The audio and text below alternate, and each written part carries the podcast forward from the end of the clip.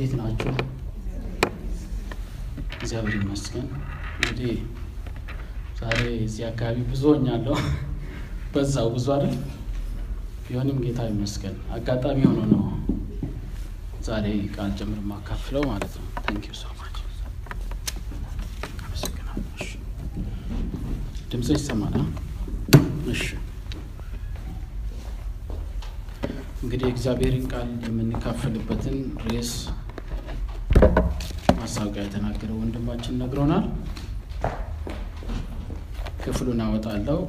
ሰዓቱ በጣም ትንሽ እንደሆነ ያሳስቦኛል already። ስለዚህ በተቻለን መጠን ቶሎ ቶሎ ለመሄድ እንድንችል መፍጠን ይኖርብኛል። እግዚአብሔርን ቃል ዛሬ የምንካፈልበት የመጽሐፍ ቅዱስ ክፍል የሐዋርያው የጴጥሮስ መልእክት ምዕራፍ አንድ ውስጥ ያለውን ሀሳብ ነው የምንማረው።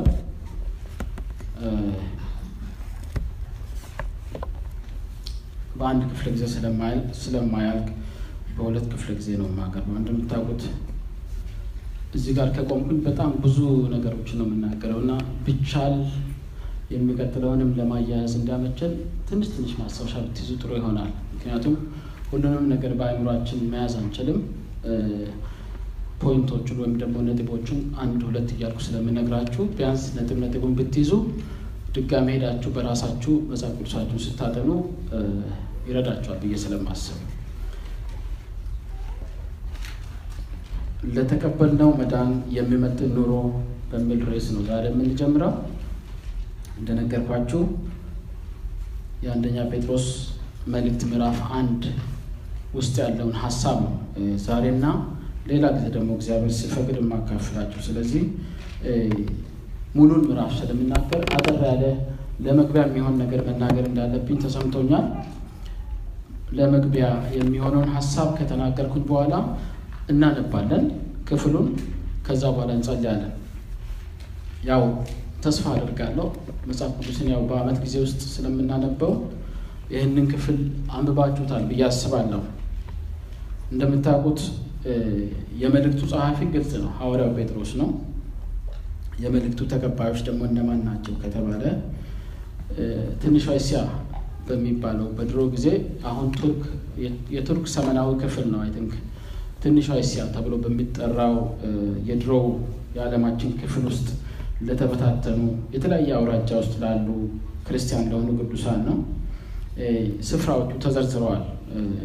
ጳንጦስ፣ ገላትያ፣ ቀበዶቅያ፣ ኤስያ እና ብታንያ ተብለው ተዘርዝረዋል። በእንደዛ አይነት ሁሉ ሁሉ በስደት ምክንያት የተበታተኑ ክርስቲያን ወንድሞችን የሚያጽናና መልእክት ነው ሐዋርያው የጻፈው። ዓላማው ምንድን ነው? በእምነት ምክንያት ለደረሰባቸው መከራና ስደት ማጽናኛ የሚሆን ማበረታቻ የሚሆን መልእክት ነው ይሄ መልእክት ማለት ነው ባጭሩ የጻፈላቸው እና ሳበረታታቸው ማሰብ የሚገባቸውን አንዳንድ ነገር ይነግራቸዋል። ለምሳሌ የኢየሱስ ክርስቶስን ሞት ትንሣኤና ተመልሶ መምጣቱን እንዲያስቡና በእሱ እንዲጽናኑ ይህንን እንደ ምስራች ይነግራቸዋል። በተረፈ ደግሞ የኢየሱስ ክርስቶስን ሕይወት ምሳሌነት እንዲከተሉ መከራ ውስጥ በሚያልፉበት ጊዜ ክርስቶስ ራሱ ስለ እኛ ስል በመከራ ውስጥ እንዳለፈ በማሰብ በዛ እንዲጽናኑ ይመክራቸዋል። በተጨማሪ ደግሞ መከራ እምነታችንን ለማጥራት የተሻለ ጥራት ያለው እምነት እንዲኖረን አስፈላጊ እንደሆነ እንዲያምኑና ብዙም እንዳይጨነቁ መከራ እምነታችንን ለማጥራት ልክ ወርቅ በእሳት ውስጥ አልፎ የተሻለ ወርቅ እንደሚሆን ዋጋው እንደሚጨምር መከራ የተሻለ የእምነት ጥራት እንዲኖራቸው እንደሚረዳቸው አስበው ብዙ እንዳይጨነቁ ይመክራቸዋል። በመጨረሻም የሚነግራቸው ምንድን ነው? በዚህ በሚደርስባቸው መከራ ጸንተው ከቆሙ በመጨረሻ ከጌታ የሚቀበሉት ብድራት እንዳለ ወይም ሽልማት እንዳለ ያንን ይነግራቸዋል። ስለዚህ ከላይ የተመለከቱትን ነጥቦች አጠቃላይ የመልእክቱን ይዘት ነው የነገርኳቸው ሙሉውን ቻፕተሮቹ ማለት ነው። እኛ ግን ዛሬ focus አድርገን የምንመለከተው ምዕራፍ አንድ ውስጥ ያሉትን ሀሳቦች በከፊል ነው የሚሆነው። ምዕራፉን በጥንቃቄ ስናጠና ሁለት በግልጽ ሁለት ጭብጦችን የያዘ ሆኖ ነው ያገኘሁት ሳጠና። የመጀመሪያው አስተምሯዊ የሆነ ወይም doctrinal የሆነ በእውቀት ደረጃ ማወቅ የሚገባቸውን መጀመሪያ ይነግራቸዋል። ቀጥሎ ደግሞ ተግባራዊ የሚሆን ነገር practical የሆነ ነገር ይነግራቸዋል ማለት ነው። ስለዚህ በደንብ ሳነበው ለዚህ ክፍለ ጊዜ የሚመጥነው ርዕስ ምንድን ነው ብዬ አሰብኩኝ። ለተቀበልነው መዳን የሚመጥን ኑሮ የተቀበልነው መዳን አለ። ስለዚህ በአጭሩ ምንድን ነው ዛሬ ስለ ደህንነት የተወሰኑ ክለሳዎችን ልናደርግ እንችላለን ማለት ነው። አንዳንድ ጊዜ ጌታን ከተቀበልን ወዲህ እንደዛ አይነት basic foundation የሆኑ ነገሮች ብዙም ስለማናወራቸው እየደበዘዘብን ይሄዳል እና ስላምነው ነገር እንዴት ነው ሄዳ የምለው ራሱ ጥያቄ ውስጥ የሚገባበት አጋጣሚ ሊፈጠር ስለምችል I think ይረዳናል ብዬ አስባለሁ። ይሄ የዛሬው ክፍለ ጊዜያችን ማለት ነው። ስለዚህ እኔ ቶሎ ቶሎ አነባለሁ፣ ከዛ በኋላ እንጸልያለን። ነጥቦቹን ቶሎ ቶሎ እነግራችኋለሁ። በጌታ ስም አነባለሁ። እንደዚህ ይላል የሐዋርያው የጴጥሮስ መልእክት ምዕራፍ አንድ ከቁጥር አንድ እስከ መጨረሻ እንደዚህ ይላል። የኢየሱስ ክርስቶስ ሐዋርያ ጴጥሮስ እግዚአብሔር አብ አስቀድሞ እንዳወቃቸው በመንፈስም እንደሚቀደሱ ይታዘዙና በኢየሱስ ክርስቶስ ደም ይረጩ ዘንድ ለተመረጡት በጳንጦስና በገላትያ በቀበዶቅያ በኤስያም በብታንያም ለተበተኑ መጻተኞች ጸጋና ሰላም ይብዛላቸው። ኢየሱስ ክርስቶስ ከሙታን በመነሳቱ ለሕያው ተስፋና ለማይጠፋ እድፈትም ለሌለበት ለማያልፍም ርስት እንደ ምሕረቱ ብዛት ሁለተኛ የወለደን የጌታችን የኢየሱስ ክርስቶስ አምላክና አባት ይባላል። ይህም ርስት በመጨረሻው ዘመን ይገለጥ ዘንድ ለተዘጋጀ መዳን በእምነት በእግዚአብሔር ኃይል ለተጠበቃችሁ ለእናንተ በሰማይ ቀርቶላችኋል። በዚህም እጅግ ደስ ይላችኋል። ነገር ግን በእሳት ምንም ቢፈተን ከሚጠፋ ወርቅ ይልቅ አብልጦ የሚከብር የተፈተነ እምነታችሁ ኢየሱስ ክርስቶስ ሲገለጥ ለምስጋናና ለክብር ለውዳሴ የሚገኝ ዘንድ አሁን ለጥቂት ጊዜ ቢያስፈልግ በልዩ ልዩ ፈተና አዝናችኋል።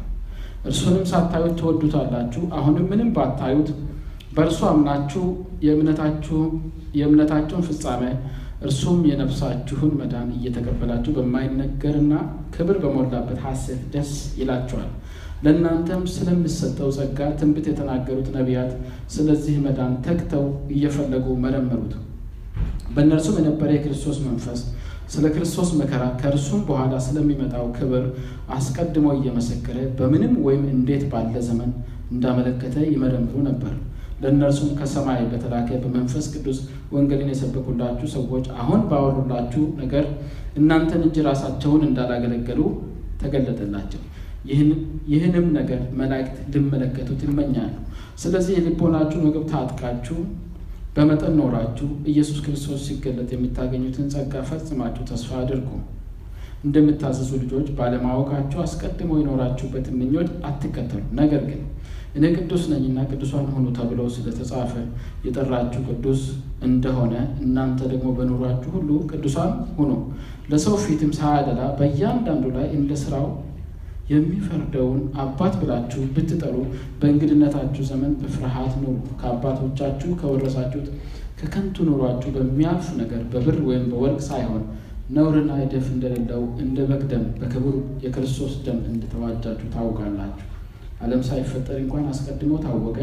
ነገር ግን እምነታችሁና ተስፋችሁ በእግዚአብሔር ይሆን ዘንድ ከሙታን ባስነሳው ክብርንም በሰጠው በእግዚአብሔር በእርሱ ስለምታምኑ ስለ እናንተው በዘመኑ መጨረሻ ተገለጠ። ለእውነት እየታዘዛችሁ ግብዝነት ለሌለበት ለወንድማማች መዋደድ ነፍሳችሁን አጽንታችሁ እርስ በርሳችሁ ከልባችሁ አጥብቃችሁ ተዋደዱ።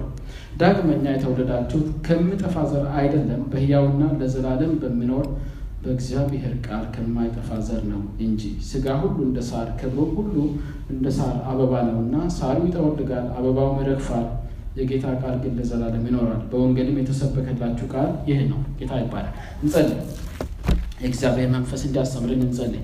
ልባችሁን ለእግዚአብሔር ቃል ክፍት አድርጉ። አሁን የእግዚአብሔር መንፈስ ለእኔ ተናገረኝ ብለን እንጸልይ። የእግዚአብሔር መንፈስ ለእያንዳንዳችን እንድናገረን አጭር ጸሎት አደርጋለሁ። እናንተም ግን በነፍሳችሁ በፈቃዳችሁ የእግዚአብሔርን መንፈስ ወደ ውስጣችሁ ጋብዞት። ዛሬ የእግዚአብሔር መንፈስ ይናገራል ብዬ አምናለሁ። የእግዚአብሔር መንፈስ እኔን ያስተምረኛል ብዬ አምናለሁ። እናንተም ለእያንዳንዳችሁ ያስተምረኛል ብላችሁ ልባችሁን ካልከፈታችሁ ምናልባትም መንፈስ ቅዱስ እድሉን ላያገኝ ይችላል። ስለዚህ እናንተም ከእኔ ጋር በውስጣችሁ ጸልዩ። ቅዱስና የተፈራ የዘላለም አምላክ እግዚአብሔር አባታችንና አምላካችን ሆይ መልካም ፈቃድ የሆነው ጌታ ሆይ በፊትህ ስለተሰበሰብን እናመሰግንሃለን። ልታስተምረን ስላለ ቃልን ልትገልጥልን ስላለ እናመሰግንሃለን። ጊዜውን ባርክልን አቤቱ ጌታ ሆይ የቃልን ፍቺ ደግሞ አብራለን። በቃልህ ምርትን እንድናገኝ በቃልህ ማስተዋል እንዲበዛልን መንፈሳዊ ጥበብ እንዲበዛልን ባለ አእምሮዎች እንድንሆን አቤቱ ቅዱሱ መንፈስ ወደ እውነት ሁሉ በኢየሱስ ስም ይምራል። እንወድሃለን በጌታ በኢየሱስ አሜን። ጌታ ይባላል። እዚህ ክፍል ጋር ምልክት አድርጋችሁ ያዙ፣ ማለት ስፍራውን እንዳትለቁት። ከአሁን በኋላ ላላነበው እችላለሁ፣ ግን ቁጥር ቁጥሩን ስለምናገር ሀሳቡን ቶሎ ቶሎ እነግራችኋለሁ። እንደነገርኳችሁ አሁን ያነበብኩትን ምዕራፍ እኩል ቦታ የሚከፍል ሁለት ጭብጥ የያዘ ነገር ነው እዚህ ውስጥ የምናየው። የመጀመሪያው አስተምሯዊ የሆነው part ነው። በአእምሮ ደረጃ ሊቀበሉት የሚገባን ነገር ይዘረዝራል። ቀጥሎ ደግሞ practical የሆነ part ይናገራል። ተግባራዊ የሆነ ክፍል ማለት ነው። ስለዚህ ለዛሬ ትኩረት ሰጥተን የምናየው አስተምሯዊ የሆነውን ክፍል ነው፣ ወይም doctrinal የሆነውን part ነው focus አድርጌ የእግዚአብሔር መንፈስ በረዳኝ መጠን የምናገርበት ማለት ነው። አስተምሯዊ ስንል መሰረታዊ የሆነውና ቀጥሎ ለሚጠበቅባቸው ተግባራዊ ሕይወት ቀድሞ ሊያውቁትና ሊማሩት የተገባው የመልእክቱ ክፍል ነው ማለት ነው።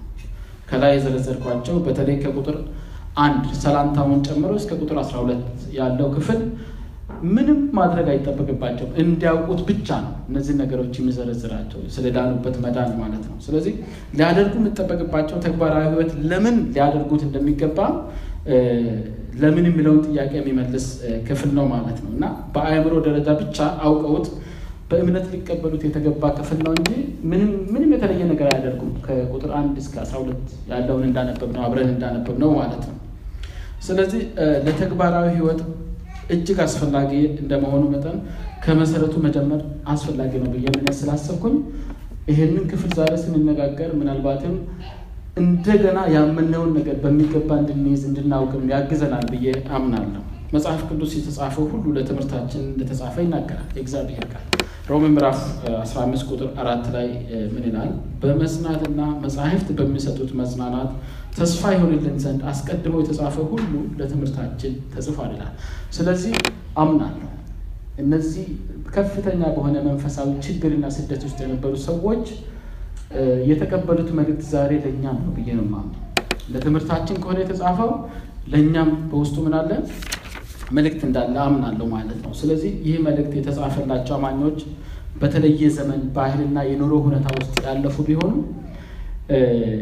ይህ ክፍል ዛሬም ለእኛ በዚህ ዘመን ላለን ሰዎች መልእክት አለው ብዬ አምናለሁ። ስለዚህ ከዚህ ቀጥሎ የምናነሳቸውን ሀሳቦች ምንድን ነው ያደረግኩት? ስምንት ነጥቦችን ነው የምንመለከተው። በአእምሮ ደረጃ ብቻ አውቀው እንዲያምኑት የሚጠበቅባቸው ምንም ማድረግ አይኖርባቸው፣ አውቀው ብቻ ማመን ከዛ ቀጥሎ ለሚያደርጉት ድርጊት መሰረት ይሆናቸዋል። ለተጠየቁት ለሚያደርጉት ድርጊት መሰረት ይሆናቸዋል። ስለዚህ ምንድን ነው ያደረኩት? በሁለተኛ መደብ ብዙ ቁጥር የተጠቀሱ እንትኖች አሉ። ይሄ በአማርኛ ሰዋሰው ማለት ነው። እናንተ እናንተ የሚሉትን እኔ አሁን እኛ አድርጌ ነው የተቀበሉት። ወደ አንደኛ መደብ ብዙ ቁጥር ቀይረዋለሁ። መልእክቱ ልክ ለእኛ እንደሆነ አስበው ማለት ነው። ለምን ለትምህርታችን ከተጻፈ እንደዛ መቀበል ስላለብን ማለት ነው። ስለዚህ ስምንቱን ነጥቦች አሁን መናገር ጀምራለሁ ማለት ነው። ስለዚህ ከዚህ ክፍል እንዳስተዋል ነው በተለይ ቁጥር ሁለት ላይ ሐዋርያው ስሙን ከተናገረ በኋላ ወዲያው ቀጥሎ የተናገረው ምንድን ነው? እኛም ደግሞ ልናውቀው የሚገባ ስለ ደህንነታችን እግዚአብሔር አብ አስቀድሞ ባወቀን መሰረት ነው የተመረጥ ነው። ይህንን ነጥብ ያዙ። እግዚአብሔር አብ አስቀድሞ ባወቀን መሰረት ነው ምን የተደረግነው የተመረጥ ነው። እዚህ የተቀመጣችሁት ሁሉ ስለፈለጋችሁ ወይም ብዙ ስለለፋችሁ ስለታገላችሁ አይደለም ወደዚህ የመጣችሁ። የእግዚአብሔር ቃል የሚናገረው ነው እየነገርኳችሁ ያለሁት። ምንም እንኳን ምናልባት የእናንተ ዲሲሽን ቢኖርበትም የእግዚአብሔር በጎ ፈቃድ እንደሆነ ልታውቁ ያስፈልጋል። ሁሉም አማኞች በግል ጥረታቸው ወይም ትጋታቸው ሳይሆን በእግዚአብሔር አብ አስቀድሞ የነበረ እውቀትና ነፃ ፈቃድ ላይ የተመሰረተ ደህንነት እንደተቀበልን ነው ይህ ክፍል የምናገረው። ስለዚህ ስለ ደህንነታችሁ ስታስቡ በልፋታችሁ ስላላመጣችሁ በጣም ልትጠነቀቁበት ይገባል። በልፋታችን ስላላመጣን we have to be serious about this በጣም በጥንቃቄ ልንይዘው እንደሚገባ ነው የሚያሳይ እኔ በግሌ ማለት ነው። እግዚአብሔር መርጦኛል ምንም አልሆንም እያሉ እንደፈለጉ መሆን አይቻልም። ቀጥሎ ያለው የሚነግረን ነገር ስላለው ማለት ነው። ስለዚህ ሰው በራሱ ጥረት የእግዚአብሔርን ሕይወት መካፈል እንደማይችል ነው የሚያሳይ አሁን ያነበብነው ማለት ነው። እግዚአብሔር አብ አስቀድሞ ባወቀን መሰረት መመረጣችን በራሳችን ጥረት በራሳችን ልፋት ምንም የእግዚአብሔርን ሕይወት መካፈል እንደማይቻል ያንን ያሳየኛል። በእግዚአብሔር ምርጫ ግን የእግዚአብሔርን ሕይወት ምን ማድረግ ይቻላል? መካፈል ይቻላል። እግዚአብሔር ስለወደደ ስለፈቀደና ስለመረጠ የእሱን ሕይወት እንድንካፈል ምን አደረገ? መንገድ አበጀ። ያም መንገድ ክርስቶስ ነው። ክርስቶስን ስናምን እግዚአብሔር አምላክ ወደ እኛ ይመጣል፣ ከእኛ ጋር እንደገና ህብረት ይጀምራል ማለት ነው። ይሄ አስቀድሞ ስለ መወሰን ስለ እግዚአብሔር በጎ ፍቃድ ሮሜ ላይ የሚናገረው ክፍል አለ። ሮሜ ምዕራፍ ስምንት ቁጥር ሰላሳ ላይም አሁን በዚህ በቁጥር ሁለት ላይ ከተገለጠው ሀሳብ ጋር ግልጽ ተመሳሳይነት ያለው ሀሳብ አለ። ሮሜ ስምንት ሰላሳ ላይ ምን ይላል? አስቀድሞም የወሰናቸውን እነዚህን ደግሞ ጠራቸው ይላል። ቀጥሎ ምንድን ነው ብለው የጠራቸውንም እነዚህን ደግሞ አጸደቃቸው፣ ያጸደቃቸውንም እነዚህን ደግሞ አከበራቸው እያለ ይናገራል። እና ምንም እንኳን ይህ ክፍል ለአብዛኞቻችን በጣም ግልጽ አይደለም፣ በጣም ከባድ ላይ በዚህ ጉዳይ ሰዎች ብዙ ይጨቃጨቃሉ። አስቀድመን ነው እንደ ታዲያ የተወሰነው ታዲያ ማን ነው ምንድን ነው ብዙ ነገር ይላሉ ሰዎች። ግን ለእኔ በተወሰነ መልኩ ግልጽ ስለሆነልኝ አሁን ግልጽ ላደርግላችሁ መጥቻለሁ ማለት ነው። ምንም እንኳን አስቸጋሪ ቢሆን ይሄ ክፍል ለመረዳት እኔ እንደዚህ ነው የሚገባል። ዛሬ የመሰብሰባችን ነገር አንድ ወቅት ላይ እግዚአብሔር ብቻ ምስጢር እንደሆነ ነው የሚያሳየው። በእግዚአብሔር አእምሮ ውስጥ ብቻ የነበረና ማንም ሊያውቀው የማይችል እንደሆነ ነው የሚያሳይ። ስለዚህ እያንዳንዳችን በክርስቶስ እንድንድንና የእግዚአብሔር እግዚአብሔር በራሱ ጊዜ የፈቀደውና የወሰነው ነገር እንደሆነ ነው የሚያሳይ። የእግዚአብሔር ሀሳብ ብቻ የነበረ ሀሳብ ነው ለእኛ የተገለጠው። ሀሳቡ ደግሞ ሲገለጥ እንድንከራከርበት ሳይሆን እድሉን ካገኛችሁ የሙጥኝ እንድትሉ ነው። ያንን ነው የሚያሳይ እኔ ማለት ነው። ስለዚህ በስጋ አእምሮ ምናልባት መርምረን እንዳንደርስበት እንችላለን። ይሄ አሁን ያወራኋቸው ሀሳቦች ማለት ነው። ስለዚህ ለደህንነታችን የሚገባ ኑሮ በእግዚአብሔር ጸጋ ለመኖር ይህንን ማወቃችን ከመሰረታዊ እውቀቶች አንዱ ነው። በራስህ ጥረት፣ በራስሽ ጥረት፣ በራስህ ጥረት አይደለም ወደ እግዚአብሔር የመጣ ነው ወይም ወደ እግዚአብሔር የቀረብ ነው። የእግዚአብሔር እቅድ ነው፣ የእግዚአብሔር ሀሳብ ነው የሚለውን ከያዝን ይበቃል። ሁለተኛውን ነጥብ ልናገር። ሁለተኛው ነጥብም ከዚሁ ከቁጥር ሁለት የወጣ ሀሳብ ነው። ለኢየሱስ ክርስቶስ ለመታዘዝና በደሙ ተለይተን በመንጻት በመንፈስ ቅዱስ ተቀድሰናል። ሶስት ነገሮችን ነው የሚመልሰው ይህ ሀሳብ።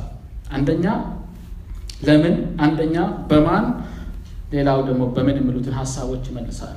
በመንፈስ ቅዱስ ምን ተደረግልናል? በመንፈስ ቅዱስ ተቀድሰናል። የተቀደስነው ግን መንፈስ ቅዱስ ነው። የቅድስናውን ስራ የሰራው ግን ምንን ተጠቅሞ ነው?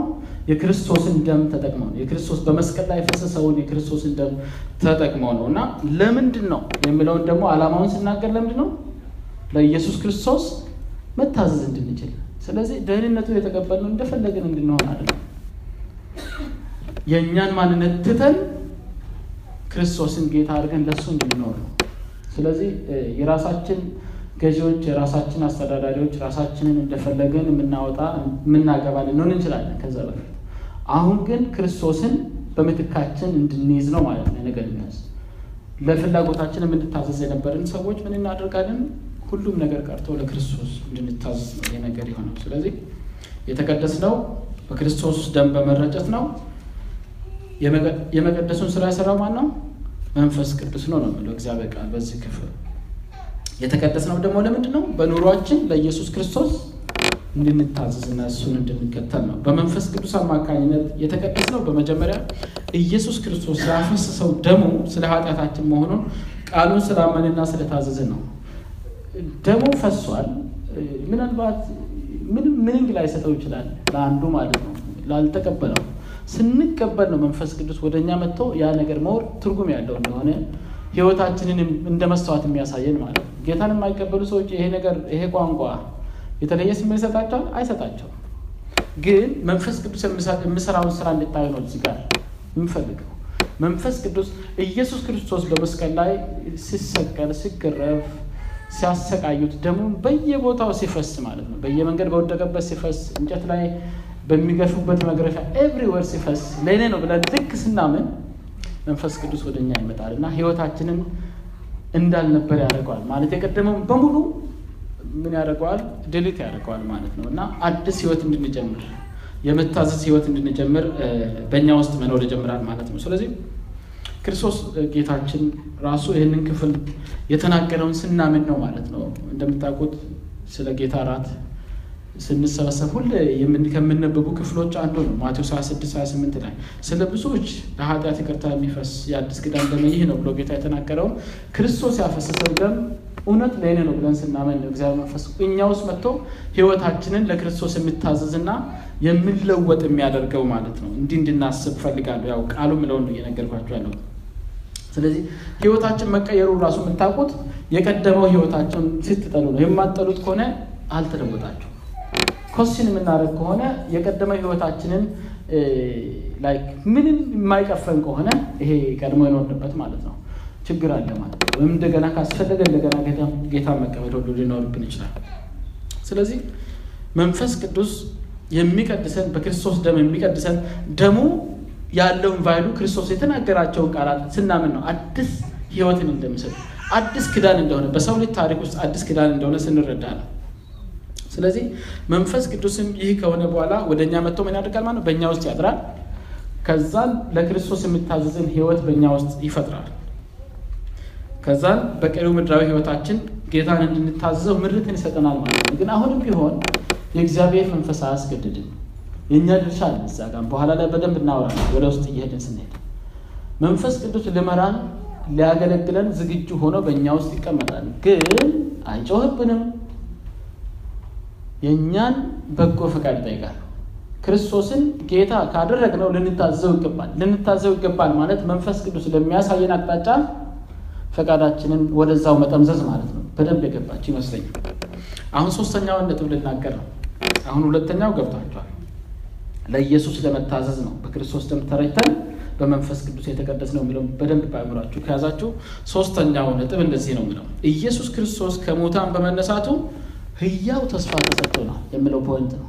ይሄም በደንብ እንድናውቀውና በአእምሯችን ውስጥ እንድናትመው የሚፈለግ ነገር በተለይ ይሄ የእምነታችን በጣም መሰረታዊ ከሆኑ ሀሳቦች አንዱ ነው። ህያው ተስፋ የተሰጠን ለምንድን ነው? ክርስቶስ ከሙታን ስለተነሳ ነው። ይሄኛው ደግሞ ቁጥር ሶስት ላይ ሀሳብ ነው እየነገርኳቸው ያሉት። ማየት ትችላላችሁ፣ ከስር ከስር ማንበብ ትችላላችሁ። እኔ ማንበብ ስለማልችል ኢየሱስ ክርስቶስ በስጋው ሞትን አሸንፎ በመነሳቱ እኛም ከሙታን ለመነሳት ህያው ተስፋ አግኝተናል። ይህንን በደንብ ያዙልኝ። እኛም ሞትን ድል የማድረግ ተስፋ አለን ማለት ነው። የኢየሱስ ሞትን ድል መንሳት እኛም ሞትን ድል እንድናደርግ ተስፋ ሰጥቶናል ያለ ክፍል። በነገራችን ላይ ክርስቶስ መጥቶ ሞቶ ሞትን ድል እስኪያደርግ ድረስ በዓለም ታሪክ ተደርጎ የማይታወቅ ነገር ይሄ ነገር ሰው ሞቶ እንደገና ከሞት ወጥቶ በህይወት መኖር አይቀጥልም። ይቀጥላል? አይቀጥልም። ክርስቶስን ከምንከተልባቸው መሰረታዊ ነገሮች እግዚአብሔርን አምነን ከምንከተልባቸው መሰረታዊ ነገሮች የህይወት ለውጥ የሚያመጣው ይሄ ስለሆነ ነው። ሞተን እንደማንቀር እርግጠኛ የምንሆንበትን ግልጽ የሆነ ማስረጃ ያለው ነገር በህይወት ዘመን ሰዎች እየኖሩ ባሉበት በአንድ ዘመን ላይ የሆነ ታሪካዊ እውነት ነው እየነገርኳችሁ ሌሎቹን እምነቶች ዝም ብላችሁ ካሰባችኋቸው ideology ናቸው፣ ወይም ደግሞ somebody እግዚአብሔር ተገለጠልኝ እግዚአብሔር እንዲያሳየኝ ብሎ የሚያስተምረውን ነገር ነው መሰረት አድርገው የሚቀጥሉት። ይሄ ግን በጣም ወሳኝ ፖይንት ነው። በዓለም ታሪክ ውስጥ አንድ ወቅት ላይ የተከሰተ ክስተት ላይ የተመሰረተ ነገር ነው። ሰው ይሞታል። ከሞት ተነስቶ እንደገና በህይወት መኖር አይቀጥልም። ድንገት ከሞት ተነስቶ መልሶ ምን ሊሆን ይችላል? ሊሞት ይችላል። በአልዓዛርም ህይወት እንደሆነው በሌሎችም ህይወት እንደሆነው ማለት ነው። ግን ሰው ከሞት ተነስቶ በህይወት መኖርን መቀጠል አይችልም። ግን ክርስቶስ ያንን ስላሳየ እኛም ምን መሆን እንችላለን? እርግጠኞች መሆን እንችላለን። ለምን እሱ ራሱ ምን ብሏል? ትንሣኤና ህይወት እኔ ነኝ ስላት ነበረ ማርታን ሲያናግራት በነበረ ጊዜ ማለት ነው። በቃ ወንድሟን ስላስነሳ ሳይሆን እሱም ማመን ዘላቂ የሆነ ህይወትን መስጠት ይችላል የሚለውን ሀሳብ ማለት ነው። ስለዚህ የክርስቶስ ትንሣኤ የእምነታችን መሰረታዊያን ከሆኑ እሳቤዎች አንዱ መሆኑ ለዛ ነው እና ይሄ በደንብ ልናስብ ይገባል። ተራ ነገር አይደለም። የክርስቶስ ከሞት መነሳት በነገራችን ላይ ደሙ መፍሰሱ አንድ ነገር ሆኖ ተስፋ እንድታየን የሚያደርገው ደሙ አይደለም። ደሙ ህይወታችንን ነው የሚለውጠው። ህይወታችንን ሌላ መልክ ይሰጠዋል። ግን at least ሰውንና ተስፋ ያስፈልገናል። እንደምታውቁት ተስፋ ከሌለ መኖር የሚባለው ምንን ያጣል? በሰው ልጅ ማንነት ውስጥ ማለት ስለዚህ ህይወታችንስ ተቀይሯል፣ ግን ተስፋ ያስፈልጋል ብሎ እግዚአብሔር ያንን ነገር ሰርቷል፣ መንገድ ከፍቶልናል። ስለዚህ ማመን ብቻ ነው። አሁን ምንም ከኛ የሚጠበቅ ስራ አይደለም፣ ማመን ብቻ ነው። ጌታ ይባላል። አሁን አራተኛውን ሀሳብ ልናገር። እያጋመስክ ነው መሀል ላይ እየደረስክ አራተኛው ሀሳብ ቁጥር አራት ላይ ያለውን ሀሳብ ነው። ለማይጠፋ እድፈትም ለሌለበት ለማያልፍ ርስት እንደ ምሕረቱ ብዛት በእግዚአብሔር ዳግም ተወልደናል የሚለው ሀሳብ ይሄም ሀሳብ ነው፣ ግን በጣም ዳይናሚክ የሆነ ሀሳብ ሀሳቡ በደንብ ከገባን ህይወታችንን፣ አኗኗራችንን፣ ብዙ ነገራችንን ይቀይራል። ስለዚህ እሱ ላይ አንዳንድ ነገር ልበል። ዳግም የተወለድ ነው ወይም ዳግም ተወለድን የሚለው ቃል በነገራችን ላይ በስጋ ስንወለድ አንድ፣ እንደገና ደግሞ ጌታን ስንቀበል ሁለት ተብሎ ተቆጥሮ አይደለም። ይህንን በደንብ ግልጽ ማድረግ አለብኝ። እግዚአብሔር ቃል እንደሚለው ማለት ነው። እንደምታውቁት እግዚአብሔር ሰውን ከመጀመሪያ የፈጠረው ከእግዚአብሔር ጋር የማያቋርጥ ዘላለማዊ ህብረት ወይም ግንኙነት እንዲኖረው አድርጎ ነው የፈጠረው እና በተሰጠን ነፃ ፈቃድ ከእግዚአብሔር በተካፈለው መልክ በነፃ ፈቃዳችን ምክንያት ምን አደረግን? ከእግዚአብሔር ጋር የማያቋርጥ ዘላለማዊውን ግንኙነት በራሳችን ምርጫ ካንስል አደረግ ነው። ሁላችንም የምናውቀው ታሪክ ስለሆነ ማለት ነው። ስለ ደህንነትም እያወራ ነው በነገራችን። ስለዚህ ምን ሆነ? ሞትን ትሞታላቸው የተባሉት ሞት በአካል አልነበረም። ያ ትእዛዝ ተላልፎባቸው ከእግዚአብሔር ግንኙነታቸው ከተቆራረጠ በኋላ ለብዙ መቶዎች ዓመታት ኖረዋል እና አዳም ሔዋን ልጆችንም ወልደዋል እና በዚህ ክፍል ዳግም እግዚአብሔር ወለደን የሚለው ሀሳብ እንዲገባችሁ ከመጀመሪያ ያጣነው ማንነት ነው እግዚአብሔር መልሶ የሰጠን ወይም ቀለል ባለ አማርኛ ከእግዚአብሔር ጋር የተቋረጠውን ዘላለማዊ ግንኙነት መልሰን ስናገኝ ምን ሆንን? ዳግም ተወለድን እንጂ በስጋ የተወለድነው አንድ ተደርጎ ጌታን ስንቀበልና በመንፈስ ስንወለድ ሁለት ተደርጎ አይደለም። መንፈሳዊ ውልደታችን ነው። መጀመሪያ እግዚአብሔር በአዳም ውስጥ ያስቀመጠው እኛን በአዳም ውስጥ ሲወልደን ከእግዚአብሔር ጋር ዘላለማዊ ግንኙነት መፍጠር የሚችል potential ነበረን። ያንን cancel ስናደርግ ሞትን። እንደገና ያ ህይወት መልሶኛው ሲከተት ምን ተብሎ ተቆጠረ? ድጋሚ መወለድ ተደርጎ ተቆጠረ ማለት ነው። ይሄ በደንብ ገብቶናል። እግዚአብሔር በክርስቶስ ስራ ዳግም ሲወልደን ዳግመኛ እድል ሲሰጠን ነው እንግዲህ ዳግም ልደት የምንለው እና ይሄ ደግሞ ድጋሚ እንደመፈጠር ስለሚቆጠር ነው። of course ድጋሚ መፈጠር ነው። ዳግም የተወለድነው እንደ መጀመሪያው አዳም ለእግዚአብሔር ልጆቹ የሆነውም ኢየሱስ ራሱ ክርስቶስ እንደሆነ በማመናችን ነው። ይሄም ሌላ በደንብ ልንይዘው የሚገባ ፖይንት ነው። ዮሐንስ ወንጌል ምዕራፍ 1 ከቁጥር 12 ከ13 ላይ ዮሐንስ ወንጌል ምዕራፍ 1 እንዴት የእግዚአብሔር ልጆች እንደምንሆን የሚናገረው ክፍል ነው። ምንድን ነው የሚለው? ለተቀበሉት ሁሉ ግን በስሙ ለሚያምኑት ለእነርሱ የእግዚአብሔር ልጆች የሆኑ ዘንድ ስልጣንን ሰጣቸው። እነርሱም ከእግዚአብሔር ተወለዱ እንጂ ከደም ወይም ከስጋ ወይም ከወንድ ፈቃድ አልተወለዱም ይላልና ዳግም ውልደቱ አቆጣጠሩ ፈጽሞ ከዚህ ከአካላዊ ውልደታችን ጋር እንዳልተገናኘ ግልጽ ነው ማለት ነው ሀሳቡ። ይሄንን ነው ማለት ከእግዚአብሔር ስንወለድ ወይም ከእግዚአብሔር መወለድ ማለት ከእግዚአብሔር ጋር የተቋረጠውን ዘላለማዊ ግንኙነት መልሶ ማግኘት ነው እና ይሄ ነው እንግዲህ የማይጠፋ እድፈት የሌለበት የማያልፍ ርስት የተባለው ማለት ጌታ ይባላል። ስለዚህ የተወለድነው በእግዚአብሔር ዳግም የተወለድነው ለየት ላለ ነገር ነው ማለት ኢተርናል ለሆነ ነገር ልክ ከፍጥረት መጀመሪያ እንደነበረው ዘላለማዊ ለሆነ ለማያቋረጥ ወይም ለማይቋረጥ ዘመናት ለሆነ ነገር ነው እንጂ በጊዜ ለተገደበ ነገር እንዳልተወለድን ነው ይሄ ክፍል የሚያስረዳው። አሁን አምስተኛውን ሀሳብ እናገራለን። አምስተኛው ሀሳብ ቁጥር አምስት ላይ ሀሳብ ነው። አምስተኛው ሀሳብ እንዲህ የሚል ነው በመጨረሻ ዘመን ሊገለጥ ላለ መዳን በእግዚአብሔር ኃይል ተጠብቀናል ነው። በመጨረሻ ዘመን ሊገለጥ ላለ መዳን በእግዚአብሔር ኃይል ተጠብቀናል። ምንድን ነው እየሆነ ያለው እዚያ ጋር?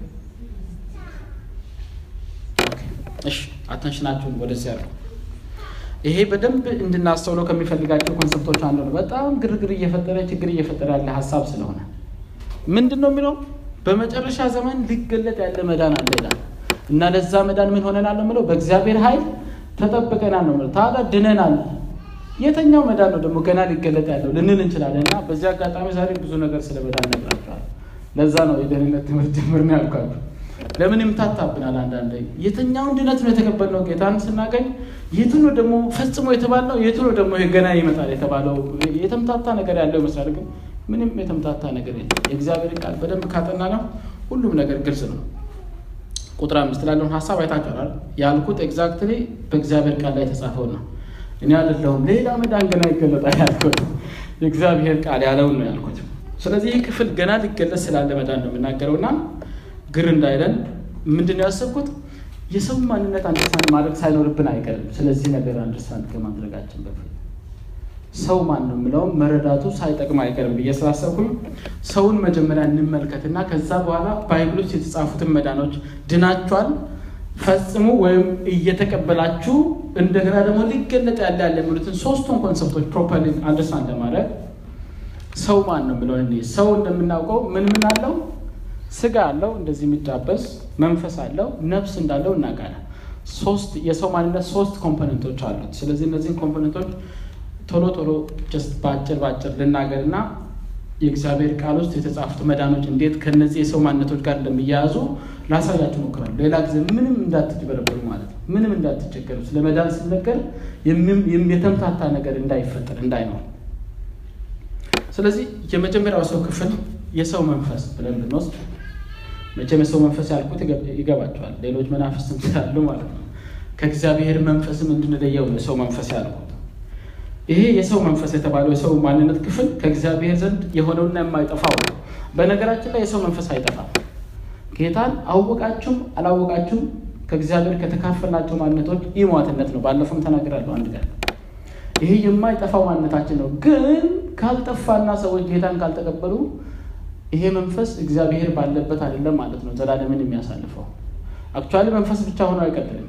ስጋ ሁሉ ገና ያለብሶታል በሰማይ ስንሄድ ማለት ነው። በኋላ ላይ ከምናወራቸው ነገሮች አንዱ ነው። ሊገለጥ ያለው መዳን የትኛው እንደሆነ ስንረዳ ማለት ስለዚህ ከእግዚአብሔር የሆነው ማንነታችንና የማይጠፋው ማንነታችን ምንድን ነው? መንፈስ ይባላል። ስለዚህ ጌታን ስንቀበል ከእግዚአብሔር ጋር ዳግም ህብረት ስለሚመሰረት connection ኑ eternal connection ኑ ስለሚስተካከል ወዲያው ነው ምንድን ነው ቅጽበታዊ ስለዚህ ልክ ክርስቶስን ለመቀበል ስንወስን መጀመሪያ ምንድነው የሰው ማንነት ምንድን ነው? ምኑ ነው? መንፈሱ ነው ማለት ነው። ይህንን በደንብ አስተውላችሁ ስሙ። መጀመሪያ ምንድነው? መንፈሱ ነውና ቅጽበታዊ ነው የመንፈሳችን ድህነት። ምክንያቱም ከእግዚአብሔር ጋር እንዲኖረው ተደርጎ የተፈጠረው ግንኙነት ነው መልሶ የሚቀጠለው። ስለዚህ connection okay ነው ወዲያው at that moment ማለት ነው። ለምን በክርስቶስ ኢየሱስ ነው ሰውን እግዚአብሔር ማየት የሚጀምረው። ቅድም የተነጋገረውን ሀሳብ ስንቀበለውና እንደ ክህነት ስንወጣው ማለት ነው። እሺ ሁለተኛው የሰው ማንነት የሰው ስጋ ነው። ያው የእንስሳ ስጋም ስላለ ያው እንድንለይ ብዬ ነው። የሰው ስጋ የምንለው ደግሞ ከአፈር የተሰራውና ከነባራዊ ዓለም ጋር ግንኙነት እንድናደርግ የሚረዳን ቁሳዊ ማንነታችን ነው ማለት ነው። የሰው ስጋ የምንለው ሌላኛው የሰው ማንነት ስለዚህ ይሄኛው ማንነታችን ደህንነቱ በዚህ ምድር ላይ አይደለም የሚፈጸመው በጣምም እየተቸገርን ያለ ነው። ለዛ ነው ምክንያቱም ስጋችን የስጋችን መዳን ነው ሊገለጥ የተባለው። ምክንያቱም ከእግዚአብሔር ቃል አሳያቸዋል። ድንቅ የስህተት ትምህርት እያስተማረው እንዳትሉኝ ከእግዚአብሔር ቃል በደንብ አሳያቸዋለሁ። ግን የስጋችንን መዳን ቅጽበታዊ ነው። ግን አሁን አይደለም የሚሆነው፣ በሚመጣው ዘመን ነው የሚሆነው። ሰማያዊ ስጋ ስንለብስ ነው የሚሆነው። ይሄ ስጋ ከአፈር ስለሆነ የግድ ማውለቅ ይኖርብናል አሳም ስለዚህ ይሄንን ሁለተኛውን የሰው ክፍል አድርጋችሁ ስሩና በዚህ ክፍል አሁን ቁጥር አምስት ላይ ያነበብኩት ሀሳብ በመጨረሻ ዘመን ሊገለጥ ላለ መዳን በእግዚአብሔር ኃይል ተጠብቃችኋል የሚለውም ገና ሊገለጥ ያለውና ተስፋ የምናደርገው መዳን የትኛው ነው ማለት ነው? የስጋ መዳን እንደሆነ ውሰዱልኝ። ተጨማሪ ማስረጃዎችን ሰጣችኋለሁ ከእግዚአብሔር ቃል። ግን ቶሎ ብለን ሶስተኛውን የሰው ማንነት እኔ ሶስተኛው የሰው ማንነት የሰው ነፍስ ምንለው እንስሶችም ነፍስ ስላላቸው ከሰው ነፍስ መለየት አለብን እና የሰው ነፍስ ምንድን ነው? የሰው ነፍስ ስጋና መንፈስ አብረው ሲቀመጡ የስጋና የመንፈስ አማካይ ነው። እንዴት አድርገን እንደሚገልጽ አላውቀውም፣ ግን ስጋና መንፈስ አብረው ካልኖሩ በስተቀር ነፍስን ማወቅ አይቻልም። ስጋና መንፈስ ከተለያዩ of course እዚህ ቁሳዊ ዓለም ውስጥ ያለን ሰዎች መንፈሱን ስለማናውቀው ሰውየውም ነፍስ የለውም ብለን ነው የምንደመድመው አፍጥሯል። ግን እሱን ትንሽ እንደው ግልጽ ለማድረግ ያህል በስጋና በመንፈስ ውህደት የሚገኝ ሲሆን ሁለቱ ሲለያዩ ህያው ሆኖ መኖር ከሚቀጥለው ከመንፈሳችን ጋር ቀሪ ይሆናል። ግን of course ሰውየው ስጋው አይናችን እያየ ስለሚበሰብስ መንፈሱን አናገም። ስለዚህ ነፍሱንም access አናደርግም ነው ባጭሩ። ስለዚህ እሱን እንደዚሁ ዝጉት። ነፍስ ውስጥ ግን ያሉ ሶስት ነገሮችን እንድናውቅና እንድንፈጽመው የተጠየቅነው መዳን እንደገና ደግሞ እየተቀበልን የምንኖረው መዳን ከነፍሳችን ጋር እንደተያዘ ላሳያችሁ። ነፍሳችን ውስጥ ምን አለ? እውቀት አለ፣ ፈቃድ አለ፣ ስሜት አለ። እነዚህ ነገሮች ሁሉ ጊዜ እግዚአብሔርን ፈቃድ ወይም ሀሳብ እንድናስብ ላያደርጉን ይችላሉ። ስለዚህ የእነሱ ደህንነት continuously የሚፈጸም ነው። በዚህ ስጋ ውስጥ እስካለን ድረስ continuously ደህንነቱን በእኛ ጥረት ሁሉ እንድንፈጽም የተጠየቅነው ነው። ይሄኛው የነፍስ መዳን ነው እና አሁንም በጣም ነገር ግራ እንዳይገባችሁ ቅድም የተናገርኩትን ሀሳብ አስቡ። የእግዚአብሔር መንፈስ ምን ይሆናል? መጥቶ በእኛ ውስጥ ይኖራል። የሚቀድሰን ግን አስገድደውን አይደለም ብያችኋለሁ። ስለዚህ የነፍሳችሁ መዳን ፈጽሞ ብሎ እግዚአብሔር ቃል በል መንፈስ ቅዱስ ለሚያሳያችሁ ወይም ለሚሰጣችሁ ምሪት ታዘዙ ማለት ነው። በሌላ ቋንቋ ለመንፈስ ቅዱስ ስንታዘዝ የነፍሳችንን መዳን እንፈጽማለን። ወይም ነፍሳችን ውስጥ ሊኖር የሚገ ለምሳሌ አእምሯችን ማሰብ የሚገባውን የእግዚአብሔር መንፈስ የሚያቀብለው ይሆናል። ስሜታችን ልትሰማው የሚገባውን የእግዚአብሔር መንፈስ የሚያቀብለው ይሆናል። ፍላጎታችንና ፈቃዳችን የእግዚአብሔርን መንፈስ ተከትሎ ይሄዳል እንጂ እንደ ድሮ አመፀኛ አይሆንም ማለት ነው። ስለዚህ የነፍስ ደህንነት መንፈሳችን ከዳነበት ጊዜ ጀምሮ ከስጋ እስክንለይ ድረስ የሚቀጥል መዳን እንደሆነ እንድታውቁ ያስፈልጋል። አሁን ትንሽ ግልጽ የሆነ ይመስለኛል። ፊልጵስዩስ ምዕራፍ ሁለት ሁለት ክፍል አሳያችኋለሁ ስለ ነፍስ መዳን ከነፍስ ጋር የተያዘ መዳንን refer የሚያደርጉ ማለት ነው። ፊልጵስዩስ ሁለት አስራ ሁለት ላይ እንደዚህ የሚል እግዚአብሔር ቃል አለ። ስለዚህ ወዳጆች ሆይ ሁል ጊዜ እየታዘዛችሁ በእናንተ ዘንድ በመኖር ብቻ ሳይሆን ይልቁን አሁን ስርቅ በፍርሃትና በመንቀጥቀጥ የራሳችሁን መዳን ፈጽሙ ይላል። አሁን ግልጽ ብዬ አስባለሁ። ይሄ ቃል ሌላ ጊዜ አምታታ ነበር። ሮሜ ላይ በጸጋ ድናችኋል ይላል። አሁን የቱን ነው የምንፈጽመው የሚለው አሁን ግልጽ ነው ብዬ አስባለሁ በተወሰነ መልኩ። እንደዚሁም ደግሞ አንደኛ ጴጥሮስ አሁን እዚህ እያጠናን ያለነው ክፍል ውስጥ ቁጥር ዘጠኝ ላይ የእምነት በከፊል ነው እያነበብኩ ያለው የእምነታችሁ ፍጻሜ እርሱም የነፍሳችሁን መዳን እየተቀበላችሁ በማይነገርና ክብር በሞላበት ሐሴት ደስ ይላችኋል ይላል እና ይህንን phrase አስምሩበት። የነፍሳችሁን መዳን እየተቀበላችሁ የሚለው ሀሳብ የእንግሊዝኛው Bible ላይ ምንድን ነው ይሄ present continuous tense ነው የተቀመጠው። ስለዚህ continuous የምንቀበለው ነገር ነው እንጂ future ንም አይደለም የሚያሳየው ወይም ደግሞ already የተቀበልነውን ነገር አያሳይም። ስለዚህ እየተቀበልን የምንኖረው መዳን አለ ማለት ነው። ስለዚህ አሁንም ይሄ ከነፍሳችን ጋር የተያዘ እንደሆነ ግልጽ ሊሆን ይገባል። okay። ስለዚህ አስቡ፣ አእምሯችንን ፈቃዳችንንና ስሜታችንን በመግዛት ለእግዚአብሔር መንፈስ በማስገዛት በፍርሃትና በመታዘዝ በእግዚአብሔር ፊት ስንኖር በእኛ ነፍስ የሚፈጸም መዳን አለ ማለት ነው። በእኛ ነፍስ የሚፈጸም መዳን አለ ማለት ነው። በመጨረሻ ቀን ሊገለጥ ያለው ስጋችን መዳን ግን የእኛ ስራ አይደለም። የመንፈሳችን መዳን የእኛ ስራ አልነበረም አይደል? just ክርስቶስ ያፈሰሰው ደም አዲስ ኪዳን ነው፣ አዲስ ህይወት ይፈጥራል ብለን አምነን ተቀበለን። መንፈስ ቅዱስ መጣ፣ ያንን ህይወት በእኛ ውስጥ ፈጠረ። አሁን የምንፈጽመው የነፍስ መዳን ነው። የስጋ መዳናችንም የእኛ ስራ አይደለም። እሱንም ከእግዚአብሔር ቃል አብረን እንመለከታለን። እንደምታውቁት ያው ስጋችን መንፈስ ስለየው ቶሎ ምን ይሆናል? ይበሰብሳል። ያው ከአፈር ስለተሰራ ቶሎ ብለው እንትን ይላል። ወደ ቦታው ለመመለስ የሚያደርገው ፍጥነት ነው። ስለዚህ ወደ አፈርነቱ ቶሎ ይመለሳል። ለዚህም ነው እግዚአብሔር ቃል ምን ብሎ ይለናል? ሮሜ ስድስት አስራ ሁለት ላይ ለምኞቱ እንዳትታዘዙ በሚሞት ስጋችሁ ኃጢአት አይንገስ ነው ብለው። ስጋችን ሟች ነው። የነፍሳችንን መዳን compromise ሊያደርግ ይችላል እና ስጋችን properly handle ካላደረግነው ዞሮ ዞሮ አፈር መሆኑ ላይ ቀር እኛንም ይዞ ጉዳት ላይ እንዳይጥለን ነው ይሄ ቃል ማስጠንቀቂያ አዘል ነገር የሚሰጠን ማለት ነው። ስለዚህ ስንሞት ነፍስ ያለው መንፈስ ብቻ ሆነን እንቀራለን። ስጋን ለቀን ስለምንወጣ ከእንግዲህ በቁሳው ዓለም ሰዎች አያውቁንም። ምናልባት በመንፈሳዊ ዓለም መንፈስ ከሆኑ እንደዚሁ እውቀትና ፍቃድ ምናምን ካላቸው መናፍስት ጋር እንገናኝ ይሆናል እንጂ እግዚአብሔር የስጋችንን ይሄ የሚገለጠውን መዳን ፈጽሞ ሌላ ሰማያዊ ስጋ እስኪያለብሰን ድረስ መንፈስ ሆነን ነው የምንቆየው ማለት ነው። ይሄ የእግዚአብሔር ቃል እንደዚህ ስለሚያስቀምጠው ማለት ነው። አንደኛ ቆሮንቶስ ምዕራፍ 15 ከ51 እስከ 52 ውስጥ ያለ በጣም በግልጽ ተቀምጧል። አሁን በመጨረሻ ዘመን ሊገለጥ ያለው የምንጠባበቀው የስጋ መዳን እንደዚህ ብሎ አስቀምጠዋል። እነሆ አንድ ምስጢር እነግራችኋለሁ፣ ሁላችን አናንቀላፋም፣ ነገር ግን የኋለኛው መለከት ስነፋ ሁላችን በድንገት በቅጽበት ዓይን እንለወጣለን። መለከት ይነፋልና ሙታንም የማይበሰብሱ ሆነው ይነሳል፣ እኛም እንለወጣለን። ድንገት ያቺ የመጨረሻ ቀን ስትደርስ የእግዚአብሔር ቃል በዚህ ክፍል እንደምናገረው ድንገት ያልሞትን ካለን በቅጽበት ዓይን ይሄ ስጋ ምን ይሆናል? ይለወጣል። ወደማይሞት ስጋ ይለወጣል ማለት ነው። already ሞቱ ካሉ ደግሞ ተነስተው ምን አይነት ስጋ ይለብሳሉ?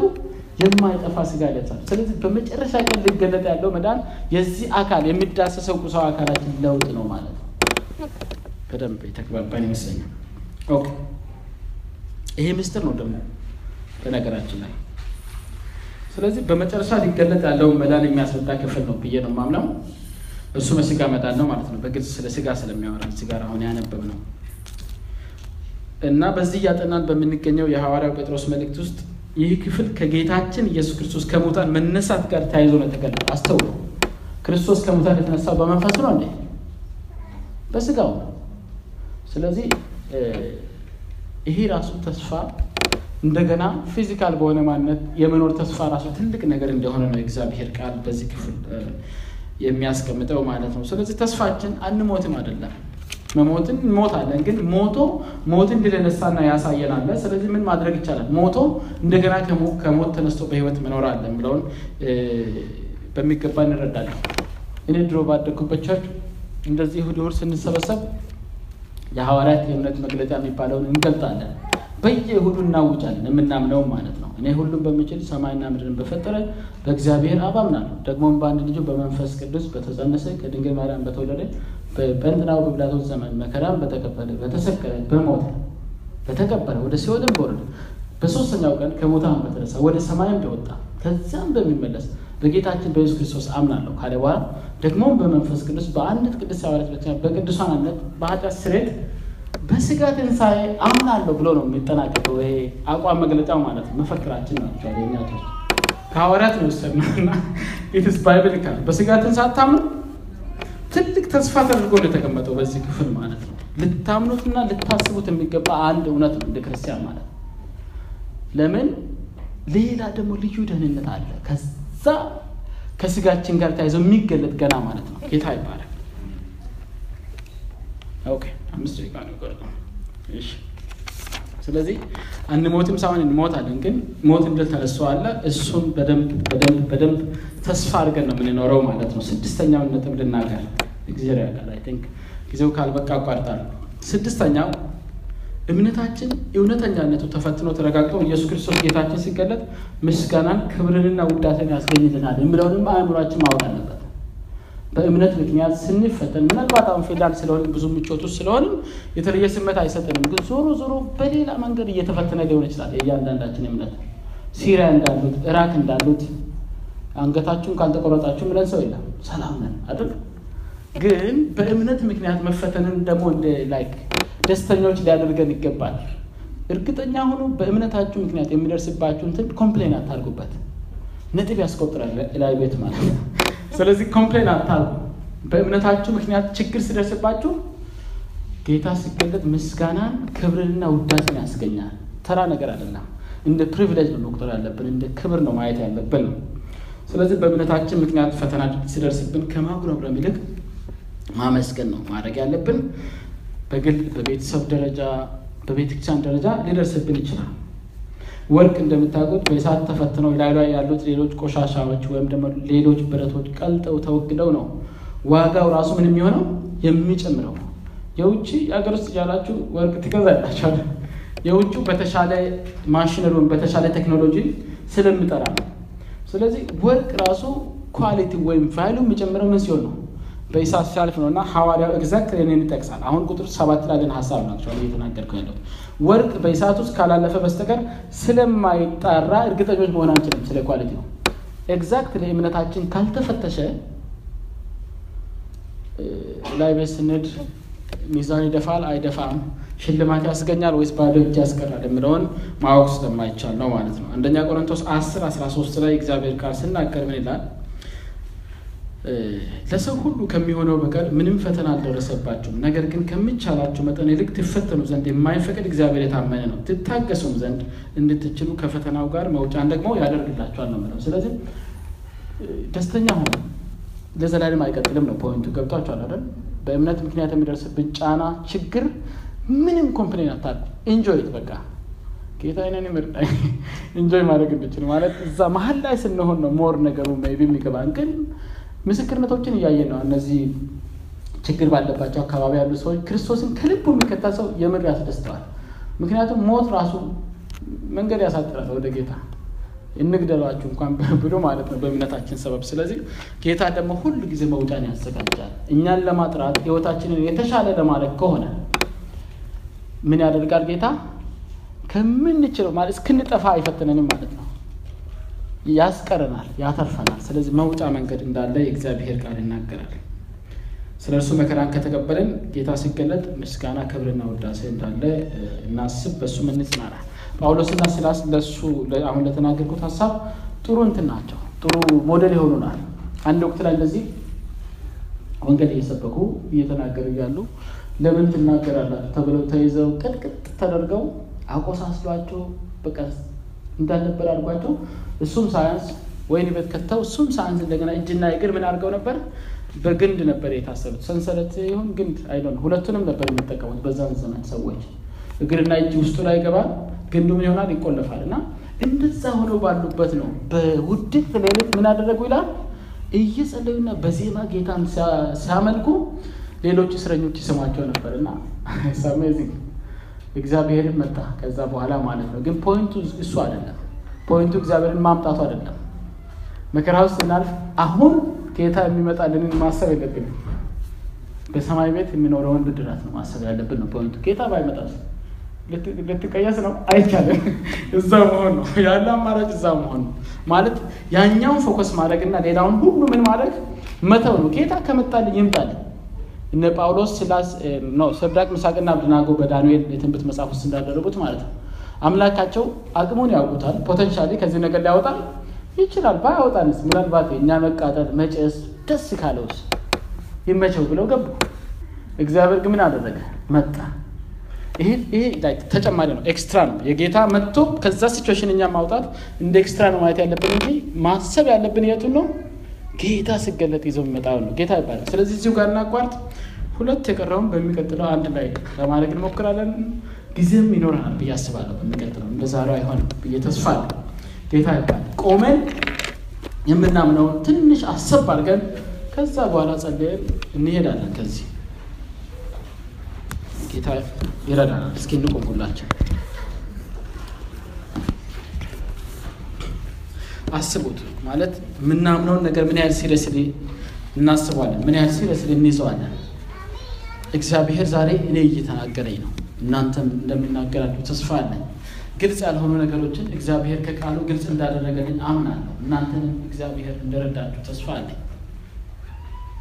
እግዚአብሔር አምላክ ከእሱ ጋር እንድንሄድ ምናልባትም ችላ ያልናቸው እውነቶች ነው ዛሬም እየነገረን ያለው። ጊዜ ስለሌለን ምንም ማድረግ አንችልም፣ ግን አጭር ጸሎት ከእኔ ጋር እንጸልያለን። እናንተ ብቻ ከእኔ ጋር ተስማሙ። ቅዱስና የተፈራህ የዘላለም አምላክ አባታችን ሆይ ማሰብ የሚገባንን እነዚህን አስቡ ብሎ ቃል የምናገራቸውን ነገሮች ዛሬ አቤቱ ጌታ ሆይ መልእክት አድርገህ ወደ እኛ ይዘህ ስለመጣ እናመሰግናለን። አእምሯችንን አቤቱ ጌታ ሆይ ከአንተ ጋር በተያያዘ ሀሳብ እንድንሞላ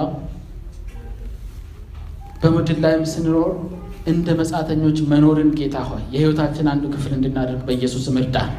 በዚህ ምድር ላይ ተመቻችተን ተደላለን እንዳንቀመጥ ሳናስብም ከደህንነት እንዳንንሸራተት በኢየሱስ እርዳን።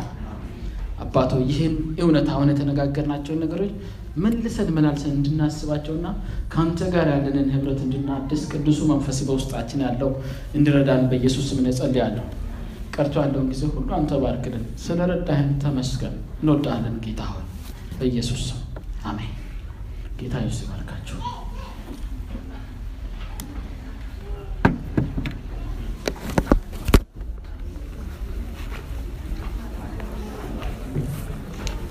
ጌታን በጣም እጅግ አድርገን እናመሰግናለን።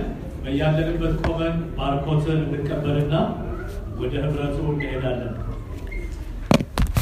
የጌታ የኢየሱስ ክርስቶስ ጸጋ፣ የእግዚአብሔርን ፍቅር፣ የመንፈስ ቅዱስን ህብረት ጌታ እስኪመጣ ድረስ ከሁላችን ጋር ይሆን። አሜን። አሜን።